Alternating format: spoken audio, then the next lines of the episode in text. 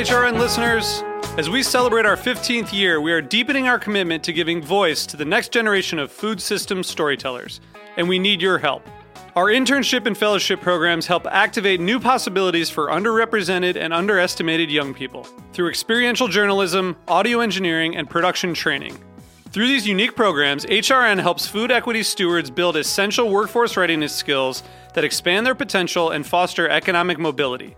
Please consider supporting these critical programs. And with a minimum donation, you can be entered to win a dinner for two at an amazing restaurant in one of 8 cities and tickets to a concert at a great venue in one of those cities. We have incredible partners across the country who have donated as they also share our passion for helping to educate the next generation of food system storytellers. Check out heritageradionetwork.org/15 to donate and enter to win today. That's heritageradionetwork.org/15 to donate and enter to win today. And make sure you donate before March 31st. Thank you. My name is Samantha Garner, and I'm from Boston, Massachusetts. I'm a Cheeselandian because I take cheese seriously, just like they do in Wisconsin. Go to cheeselandia.com to learn more, and if it's for you, sign up. Hello to everyone. I'm Louisa Kasdan, your host for Let's Talk About Food, a podcast devoted to first-person storytelling where food plays a pivotal, if not a starring role. Everyone has a food story. Food is at the heart of human connection, at the center of love, of ritual, of need and want, and most of all, food creates community. And community is what we crave.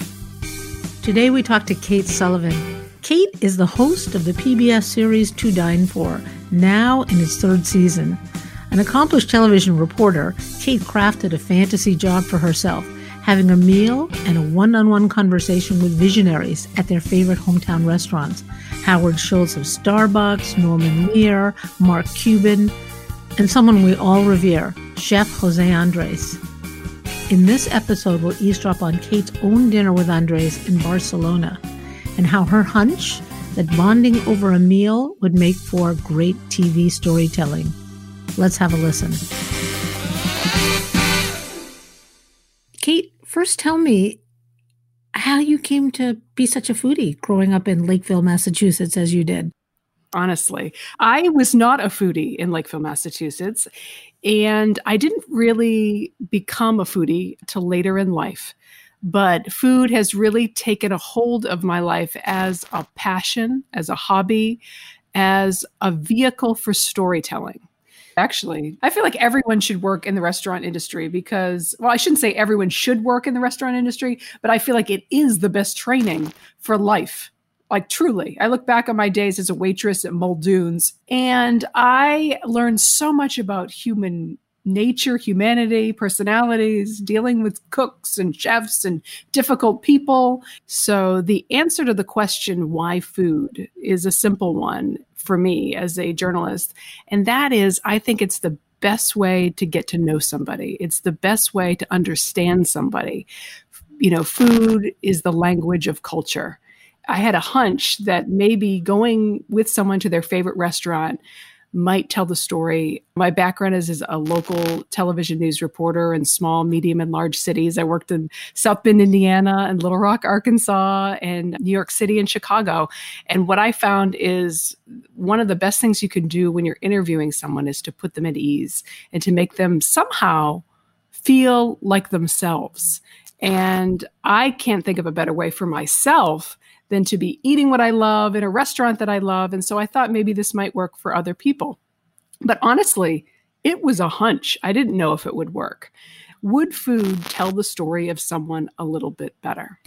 The premise of the show, to go with the guests to their favorite restaurant, wherever that is in the country, was sort of a dream. It's a bit of a fantasy, as you alluded to.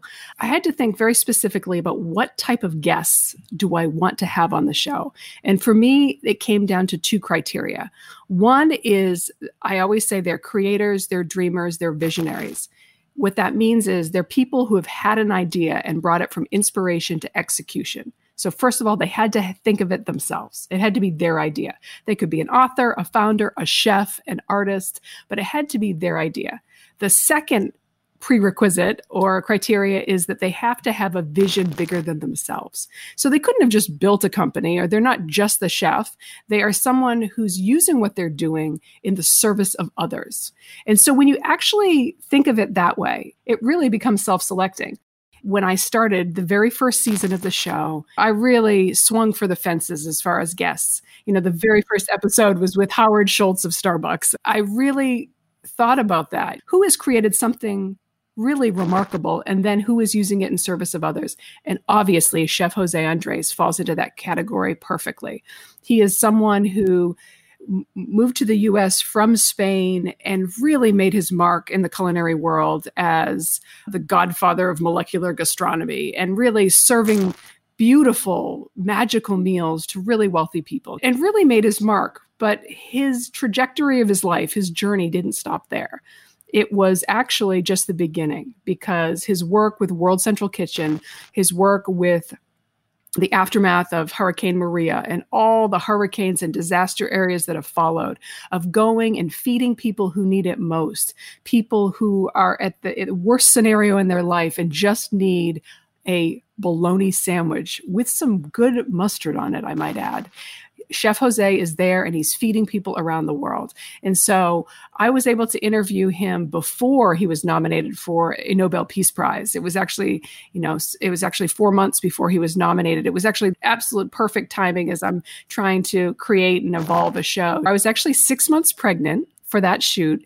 Chef goes to Spain for the summer to see family and to spend his summers there.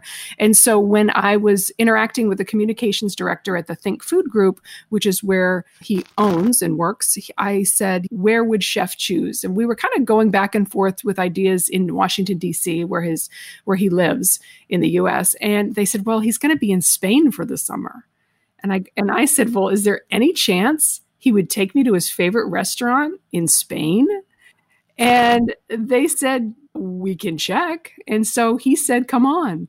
I booked a flight. I did not have the funding to bring anyone with me. I had to source a crew in Barcelona that did not speak English.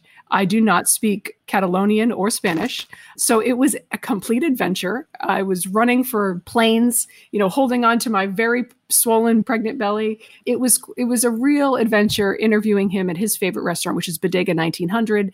He takes me through his love of Spanish cuisine. What is tapas? Bodega 1900 is also a vermouth bar. And this process of how they eat tapas in Spain is sort of like a meandering afternoon evening. So you'll go to a bar and you'll have the sardines and you'll have some vermouth.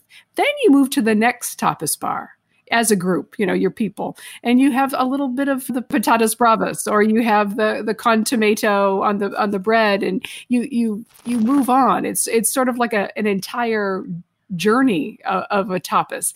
It was an extraordinary experience, not only for who he is as a chef, his knowledge of food, but who he is in the world. And I don't think I really realized it at the time, but looking back, now that he's been nominated for the Nobel Peace Prize, he was truly the greatest manifestation of my hunch that food tells a story. This show isn't actually about chefs or foodies, right? It's about just people with great ideas at their favorite restaurant. They don't have to be foodies. We just interviewed Mark Cuban at IHOP because that was his favorite restaurant. Go figure. But the idea, when you're able to interview someone who is so passionate about food, who loves food, it is a different experience. And so I still love the premise of my show of doing a great diverse group of people. But when someone really gets jazzed about food, like Jose Andrés does, it's really special. His parents were both nurses.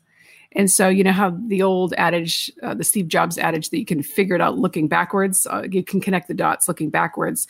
The fact that his parents were nurses, I think, is very significant, which really helps to show his passion for aid work and his passion for helping. I asked him what part of the restaurant industry really makes him come alive. It is most Jose. Is it the cooking? Is it the running of the business? Is it the running the restaurant? Is it being on the floor? What part of it is most him?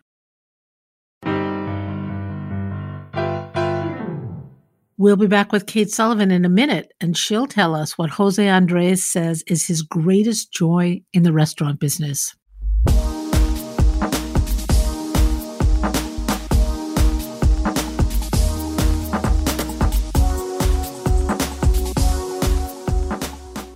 This episode is brought to you by Wisconsin Cheese. My name is Samantha Garner, and I'm from Boston, Massachusetts. I'm a Cheeselandian because I take cheese seriously, just like they do in Wisconsin.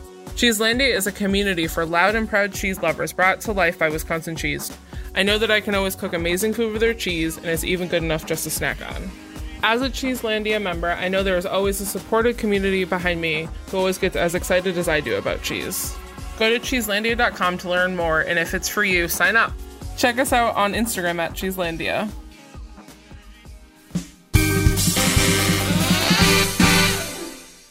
We're going to pick it up here from where Kate asked Chef Andrés about his greatest thrill in the restaurant business. And he said that for him, it all comes down to one thing, and that's seeing the look on the face when someone takes that bite and they are transformed and transported. And so to me, that was very, very important. And I've actually seen that through line in a lot of the guests on To Dine For. And that is the passion that people have for their subject matter. Of course, I get nervous just like anyone would, you know, in front of some of these giants of industry. And that goes for all of the guests. I would rather have someone tell me authentically who they are than anything else. It's not about having an amazing, delicious meal. Yes, that is what I like to do on the weekends. That is a hobby of mine, but that is not the purpose of To Dine For. The purpose of To Dine For is to get the guests to really be who they are. So when Mark Cuban took me to a place that he really does go, and he loves it because he can be a regular guy. He's a billionaire many times over. He is not a guy that wants to go to a fancy restaurant. He's not a guy of pretense. He doesn't like a lot of people all over him. And the fact that he could go there and have a cup of coffee and an omelet, just like any other guy, for him is gold. And so whenever I sit down at a table, whether it's with Howard Schultz of Starbucks or Norman Lear or Sarah Blakely of Spanx, I'm not intimidated. I'm really, really curious. I always think back to something my dad said, which is, you should never be intimidated by really smart people, because really smart people will always appreciate sincerity of thought and curiosity. For me, I'm always led by curiosity. My 20 years as a local reporter, and also the sincerity of my curiosity can take me into any room, and I can interview anyone. For me, to be around that kind of visceral passion that has to be there, that absolutely is the one non-negotiable among all of these successful people, to push through all of the rejection and the baloney and all of the problems that go with anything, just period, life. That's almost has to be part of your job. It's not, you don't just have the passion. You don't just have the love. You yourself every day have to find a way to fan the flame of that love and that passion, because, you know, life's hard, and it's so easy for it to let the world and everything you have to keep it vivid and let that lead you. Especially like in the past couple of years, you feel like people have walls up, not just masks, but real walls. So like when you actually show genuine interest, like people don't get to talk about themselves anymore. Like people don't seem to care. And it's really sad, but I think there is some truth to it. You know, talking about food as the language of culture, my career took me to Little Rock, Arkansas. And on my first day of work, one of my coworkers said, "Let me take you to lunch." And I said, okay. I had never taken a lunch in my entire reporting career because I was always too busy and too nervous about deadline and getting things done. So she took me to this place called Your Mama's. And you walk in and there was like steam on the windows. And it was a cafeteria style. So you waited in line with a red tray. And when you got to the glass case, there was chicken fried steak, fried pork chops, creamed corn, mashed potatoes, collard greens, cream gravy, brown gravy, yeast rolls, cornbread. And we sat and had this meal bigger than any Thanksgiving meal I'd ever had in my life.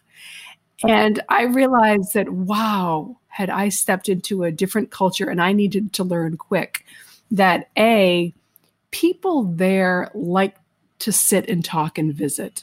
And growing up in Massachusetts, it was a different culture. You know, when people said hello, you were polite, but you didn't stop and ramble on about your weekend. That would have been not appropriate. Where in Arkansas, if you don't explain and talk and what they call visit, you're kind of rude. So it was a complete shift for me. And I really credit that meal with helping me to understand Arkansas on my first day of work as a reporter there. Because if I was going to talk to sources or get any sort of information, I wasn't going to do it in the Massachusetts way. It wasn't going to work. I had to really morph and adapt to a much more relaxed and friendly and conversational way of being. So tell me about the show. How long has it been on? Where do I find it? It is in its third season. The third season started just a week ago on public television stations around the country, so you have to check your local listings. You can also go to pbs.org and find the show. And season 1 and season 2 are on Amazon Prime. And for more information, you can go to dinefortv.com. Thanks for listening. And thank you to our team, producer Rachel Gottbaum and sound engineer and composer Michael Moss of Soundscape Boston. You can find more of our stories at heritageradionetwork.org or by visiting our website, letstalkaboutfood.com, or find them on iTunes, Spotify, or wherever you get your podcasts. Let's Talk About Food is powered by Simplecast. This podcast is supported by the Hunger to Health Collaboratory, a cross-sector leadership initiative dedicated to reducing the health consequences of hunger. With generous support from Stop and Shop, Hunger to Health Collaboratory convenes partners across sectors to advocate for health equity and food security. For more information, visit hungertohealthcollaboratory.org. Thanks for listening to Heritage Radio Network, food radio supported by you. For our freshest content, subscribe to our newsletter. Enter your email at the bottom of our website, heritageradio.org. Connect with us on Instagram and Twitter at @heritage_radio. You can also find us at facebook.com/heritageradionetwork. Heritage Radio Network is a nonprofit organization driving conversations to make the world a better, fairer, more delicious place. And we couldn't do it without support from listeners like you. Want to be a part of the food world's most innovative community? Subscribe to the shows you like, tell your friends, and please join the HRN family by becoming a member. Just click on the beating heart at the top right of our homepage.